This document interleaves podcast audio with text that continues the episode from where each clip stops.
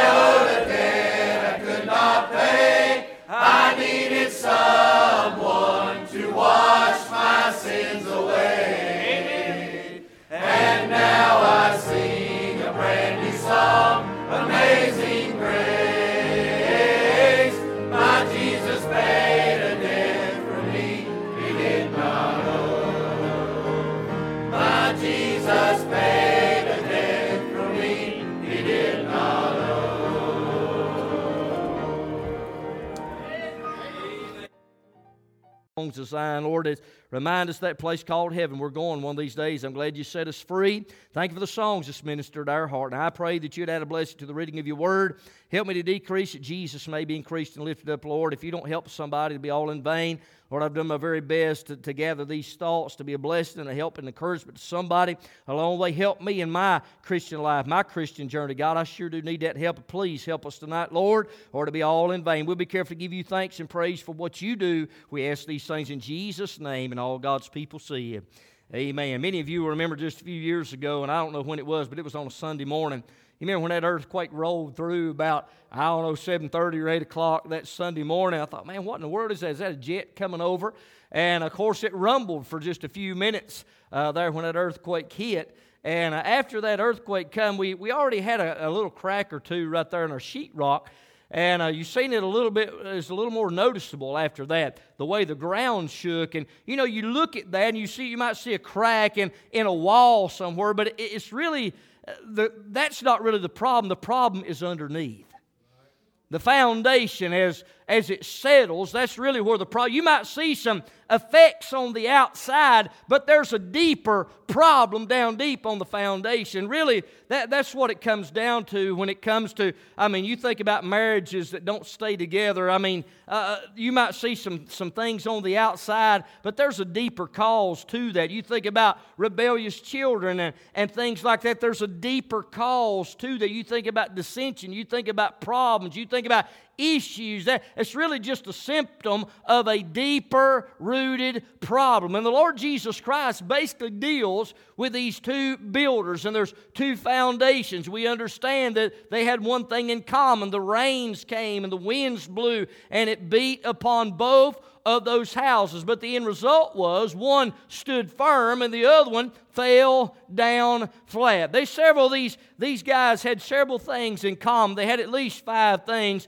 in common, probably more uh, than that. But as you look at this tonight, these men, both of them, obviously and evidently had a desire. Now Jesus, do keep in mind, when he taught, he would use earthly examples representing heavenly truth, and the people would understand about the fig tree. They'd understand about the ways. They'd understand uh, about these things, and certainly they, they would understand about a builder and construction. A lot of times he dealt with farming techniques when he would teach, and the Apostle Paul done the same thing, and also with an athlete. He would use those to, to stimulate the people's thinking academically so the Holy Ghost could speak to them through the Word of God. God. So here he deals with these foundations, these builders, but they had several things in common. But the first thing they had, I believe they had a desire. You say, a desire to do what? Well, notice in your Bible, in verse number twenty-four, the Bible said, "Therefore, whosoever heareth these sayings of mine, and doeth them, I will liken him unto a wise man which built his house upon a rock. Then look at verse twenty-six. And everyone that heareth these sayings of mine and doeth them not shall be likened unto a foolish man which built his house upon the sand. You got two men that are interested in building a house. And all of us are building a, a house. You say, well, I've never built a house. I'm talking about a spiritual house. We're going to build those things. But these two fellows, they had certainly a desire to build a house. But we understand one built on a rock and the other one built on the sand. Now, keep in mind, it probably didn't take near as long, Brother Evan, for them to construct on the sand. They probably went up quick and it was probably cheap. But now when you build on the rock, it's going to take you a little more time to get that foundation settled up, and it's going to cost you a little bit more. How many of you know we get what we pay for?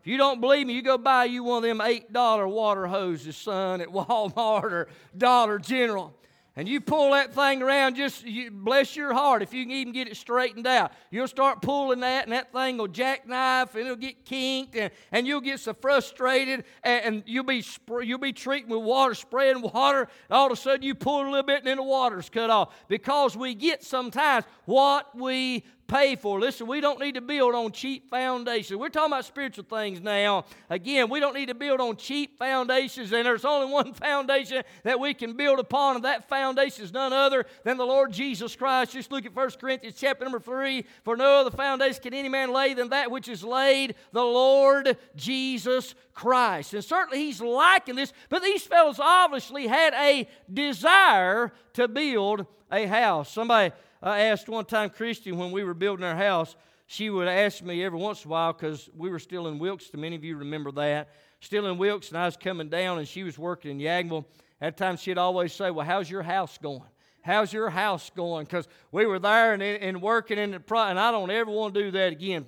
I'm telling you, it's a wonder marriages survive going through building houses. But it really wasn't that bad. But just picking out stuff and, and time consuming. We had a desire to build, and we did that. But, man, when it comes to our spiritual relationship with the Lord, man, there ought to be a desire to be close to the Lord. You say, preacher, why should I be close to the Lord? Well, one of these days we're going to stand face to face in front of Him. The veil's going to be pulled back. All the excuses are going to be gone. All the, all the things that, that hindered us from, from being all all we could be for the Lord Jesus Christ is going to be revealed. So we better have a desire to not build on that old shallow ground, that old sand. We ought to build on the rock, the Lord Jesus Christ. And listen, after salvation, we need the Lord Jesus every day.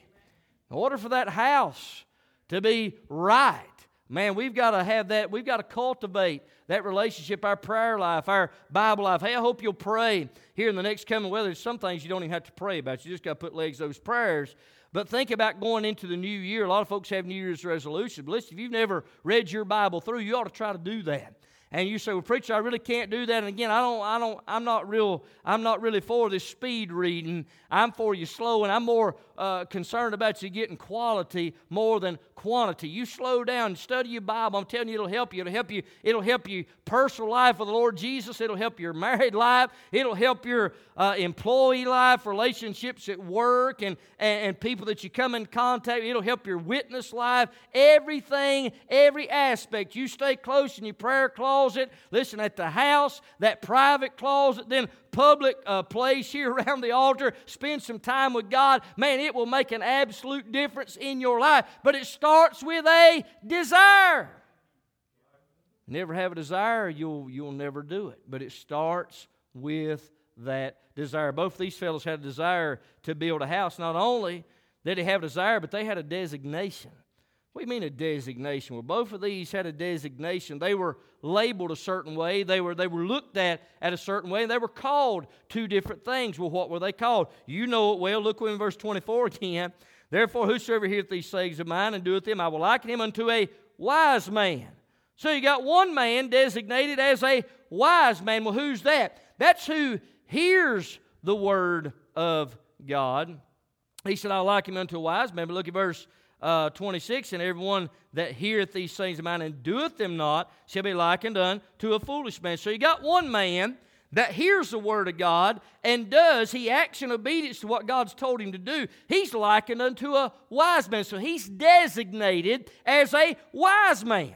Then you got this other fellow. Now he hears too, But he decides he's going to do his own thing. He's heard what God said, but he's going to do his own thing, and he's designated a spot, a label, a name tag on him, and he's referred to as a foolish man. Man, I'd rather be referred to as a wise man than a foolish man, but there's two of these men, and they have a designation for their name. One did, and one did not. Did you know every one of us, including this preacher, we're either going to do or we're going to do not? One of the others. We're either going to do it or we don't. God's going to tell us to do something. We, as we study His Word, as we listen to Sunday school lessons, as we listen to the preached Word, God may speak to our heart. Then the application takes over. The hearing usually is not the problem. A lot of folks turn a deaf ear. I get that. But there was a time, you know, in the, in the Bible days where the Word of God was scarce, and there was a famine of hearing the Word of God. The Word of God's sounding out even today, but there's a famine, I believe, in the hearing department. But listen, those that hear and act in obedience and apply it to their heart and life, that's what will change your life. It'll change your life. By applying the principles of the Word of God that you gather in an act of obedience unto what God has told us to do. The world can't comprehend that. The world can't understand that. I mean, it's like an eye for an eye and a tooth for a tooth. Somebody punches you in the mouth, you're going to punch him in the mouth. But not so with the Word of God. God tells us to, to take a different path, and the path less traveled. And we think about that. These two men, yes, they had a desire to build a house. They had a designation. One of them had a name tag. He was a wise man because he heard the Word of God, and he did what he heard. He applied it to his heart and life. Then the other man was designated as a foolish man because he heard the Word of God, but he was wise than God, so he done his own thing, and he's likened unto a foolish man. So they had a desire, they had a designation, but they both had a downpour. You say, what kind of downpour did they have? Well, look, you know this well too. Look at verse twenty-five. Now, this is in reference to the wise man that built his house upon a rock. Verse twenty-five, and the rain descended, and the floods came, and the winds blew and beat upon that house. And it fell not, for it was found upon a rock. Then look down at verse twenty-seven. This is in reference to the foolish man. Same thing. And the rain descended, and the floods came, and the winds blew and beat upon that house, and it fell, and great was the fall of it. Did you know that these storms, a lot of folks say, well, hey, that, that, that whole passage is about the storm. No, it's not about the storm. It's about the foundation. But the storm revealed what kind of foundation they had. A lot of folks say, and of course the prosperity gospel preachers of the day today, those that smile real big and tell you, you just come to Christ, all your problems are going to go, you'll never get cancer, you'll never get, a, you'll never have heart disease. This, I mean, how foolish is that? But anyhow, uh, when you come to Christ, a lot of folks say, oh yeah, all your problems are going to go away. That's not so. Jesus said, the birds of the air have nests, and the foxes have holes, but the Son of Man hath not where to lay his head. You're not promised to be exempt from the rain, from the wind, and from the storm that's going to beat against your house. But what you are promised is this. When you build on the Lord Jesus Christ, that house will not fall. It's going to stand. Why? Well, as a shepherd, he's never lost a sheep. As a defense attorney, he's never lost a case. Man, he ain't going to start with us. And you think about that. He talks about these downpours that come. A lot of times, and I've seen this happen, a lot of folks, they'll, they they may come, make a commitment to Christ, and let the first problem arise, and man, they're gone, never see them again. What happened? Well, it revealed their... St- you say, well, the storm drove them away. It wasn't a storm. The storm revealed that they were built on the wrong foundations. Does that make sense? It's what Jesus is teaching in the Word of God tonight when it comes to the foundation. You're going to be rocked at some point or the other. If you live long enough, you're going to get a phone call. You're going to get a pink slip. You're going to get misunderstood. You're going to have something that's going to stand up, and it's going to rear its ugly head right in front of your face, and you're going to find out what you're built upon. Somebody's going to confront you. Somebody's going to do something to you, and that storm is going to reveal who and what you are and who you belong to. Amen? That's what those storms will do. Both of these guys had a desire. They wanted the house. One built on the rock, one built on sand. Both of these guys were designated. The one that heard and did, he's referred to as a wise man. The one that heard and didn't, he's referred to as a foolish man. They both encountered the wind and the rain and the storm, and it beat against that house. So they encountered that downpour, but they also encountered something else. They had discernment. Both of these fellas had discernment. We've done read through this twice, but look again in verse twenty-four so you can see it again. Therefore, whosoever heareth these sayings of mine and doeth them. Then look at verse twenty-six. And everyone that heareth these sayings of mine and doeth them not. Both these fellows had the opportunity, Sister Savannah, to hear. Equal, we hear oftentimes, and you'll see it, you go into an apartment complex or or, or maybe you go in to, to apply for a job. An equal opportunity housing. Equal opportunity employment. Well, listen, these fellows had equal opportunity to hear the Word of God. Amen. Equal opportunity. They had discernment to discern between right and wrong. They had a choice. That's one thing that God gave us was a free will. We have a choice to decide what we do. We can do what God says. We can do what we want to do. And ultimately, at the end of the day, it's up to me and it's up to you. And if we do what God's told us to do, we're likened unto a wise man if it lines up with the Word of God. Vice versa. If we hear the Word of God, so I don't care what God said, I don't care what the preacher said, I don't care what the Bible said, I'm going to do my own thing, I'm going to go my own way. You are likened unto a foolish man, and both had discernment. It's sort of like this. Many of you like, uh, which I mean, I love vegetable soup. I mean, those little green peas are not my favorite. I just, I'll be honest with you, I remember years ago when Granny Johnson used to have him, Brother Wayne, back there behind Uh, behind the house. I remember it was some muddy out there several times ago out there, and Granny be pulling off those green peas, and I was probably eating more uh, than she was putting in that bucket. I'd eat them green. But I don't know what happens. I got older. I just don't have a, I just ain't got that taste that I once had for green peas. But I'll put them in, in some uh, in some in some vegetable soup just to give it a different color. But there's a lot of folks, if they pull out uh, a vegetable soup, they'll pick out maybe maybe they don't like carrots. They're gonna pull out the carrots. They're gonna pull out the onions. Now I'm not on a celery kick either, by the way. And uh, but a lot of times you put that in for season, and they'll pull this out because they don't like it. But that don't work when it comes to God's Word. It ain't a buffet. All right, well, you pick out what you like, what you don't like. It's the Word of God in its entirety. Why Paul said, hey, I'm going to preach, I've, I've not shunned to preach unto you the whole counsel of God, because it's all needed, it's all necessary for us. And we have discernment. God gives us a free choice, and we, we pick and we choose which direction we decide to go. But we look at that, they had a desire to build that house. They had a designation. They were given a name tag. They both encountered a downpour. We understand they had discernment. They both heard the Word of God, but they had different responses. One applied the truth. The other one did not. But they had one more thing. They had a disbursement. Now, you'll hear in a little bit when Sister uh, Janet always reads through with the, with the, and Sister Mary used to do the same thing with our treasury report. You'll hear them talking about the less disbursement. Well, that disbursement is a payment. Well, both these fellows were paid. Oh, yeah.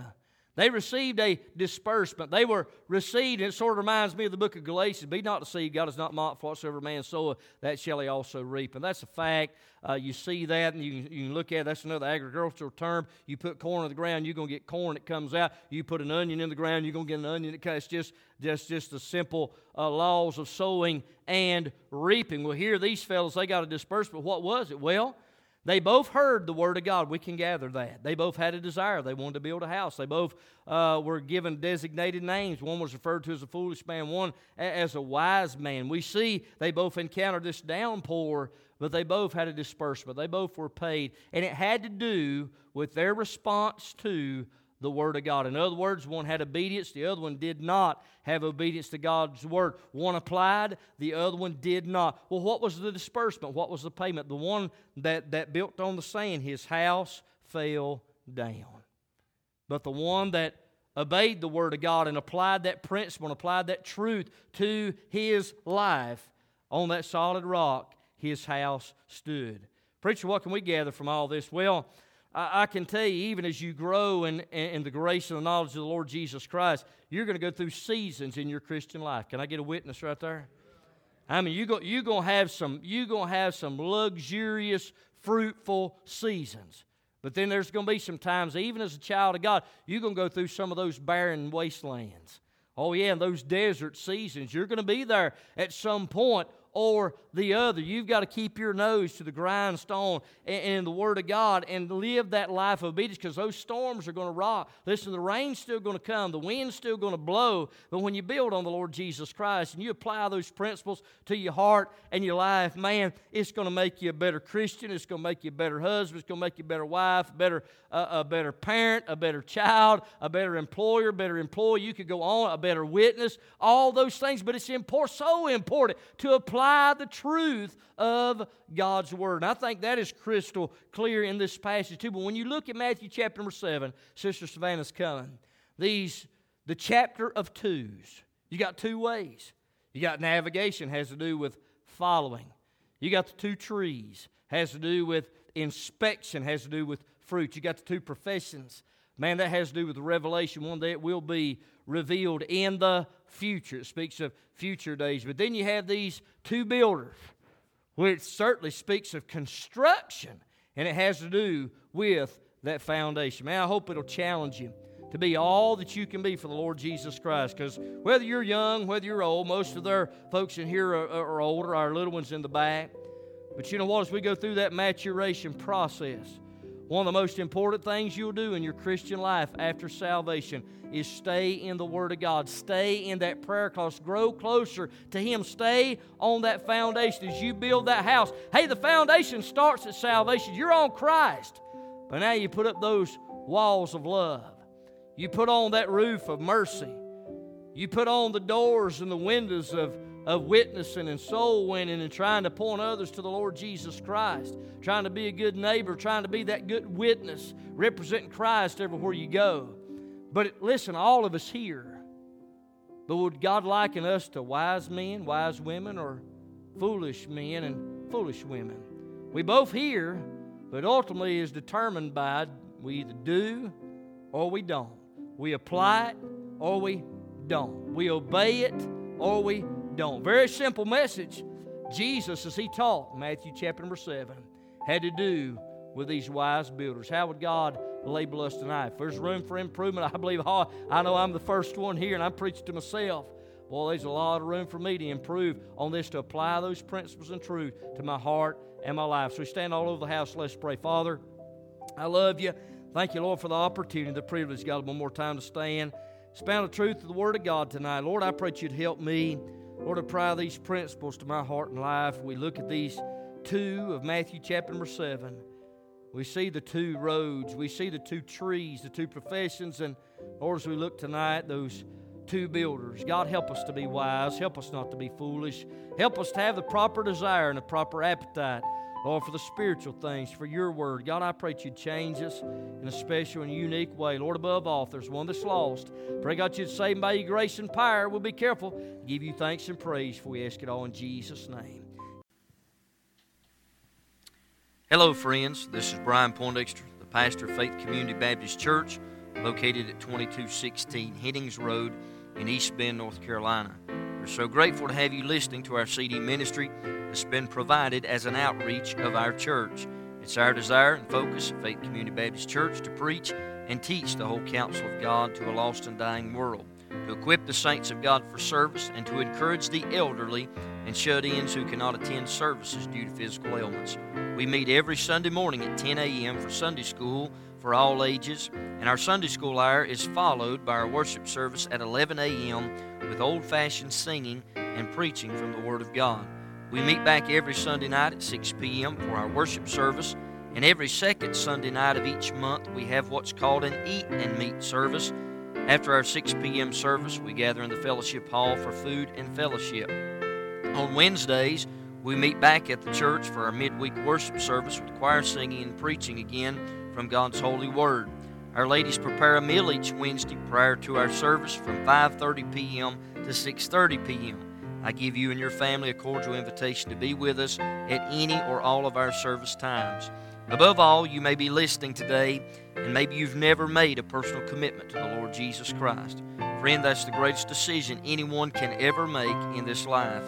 Too many folks prepare for vacation, they prepare for retirement, they seem to prepare for everything, but sad to say, many make no preparations for eternity. The reality is very clear. We all will leave this world someday For the Bible says in Hebrews chapter nine and verse twenty-seven, "And as it is appointed unto men once to die, but after this the judgment. You must understand that you are guilty before a holy God." Romans three twenty-three said, "For all have sinned and come short of the glory of God." The prophet Isaiah said in chapter fifty-three and verse six, "All we like sheep have gone astray. We have turned every one to his own way, and the Lord hath laid on him the iniquity of us all." You must understand that your good words, and good works, and good deeds will not get you to heaven. Isaiah sixty-four and verse six says, "But we are all as an unclean thing, and all our righteousnesses are as filthy rags, and we all do fade as a leaf, and our iniquities, like the wind, have taken us away." Ephesians chapter two, the Bible said, "Therefore by grace are you saved through faith, and that not of yourselves, it is the gift of God." You must understand that you're loved. I'm thankful that in John three and verse sixteen it said, "For God so loved the world that he gave his only begotten Son, that whosoever believeth in him should not perish but have everlasting life." Romans five and verse eight declares, "But God commendeth his love toward us, in that while we were yet sinners, Christ died for us." You must understand and realize there's only one way to stand right before God. There's not many ways, there's only one. Jesus said in John fourteen and verse number six, he said, "I am the way, the truth, and the life. No man cometh unto the Father but by me."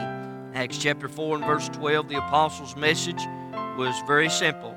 There in Acts chapter four and verse number twelve, they said, "Neither is there salvation in any other, for there's none other name under heaven given among men, whereby we must be saved." You might ask the question, "Preacher, how can I be saved?" That's what the Philippian jailer asked in Acts chapter sixteen, verse thirty and thirty-one. He asked Paul and Silas, he said, "Sirs, what must I do to be saved?" They said, "Believe on the Lord Jesus Christ, and thou shalt be saved, and thy house."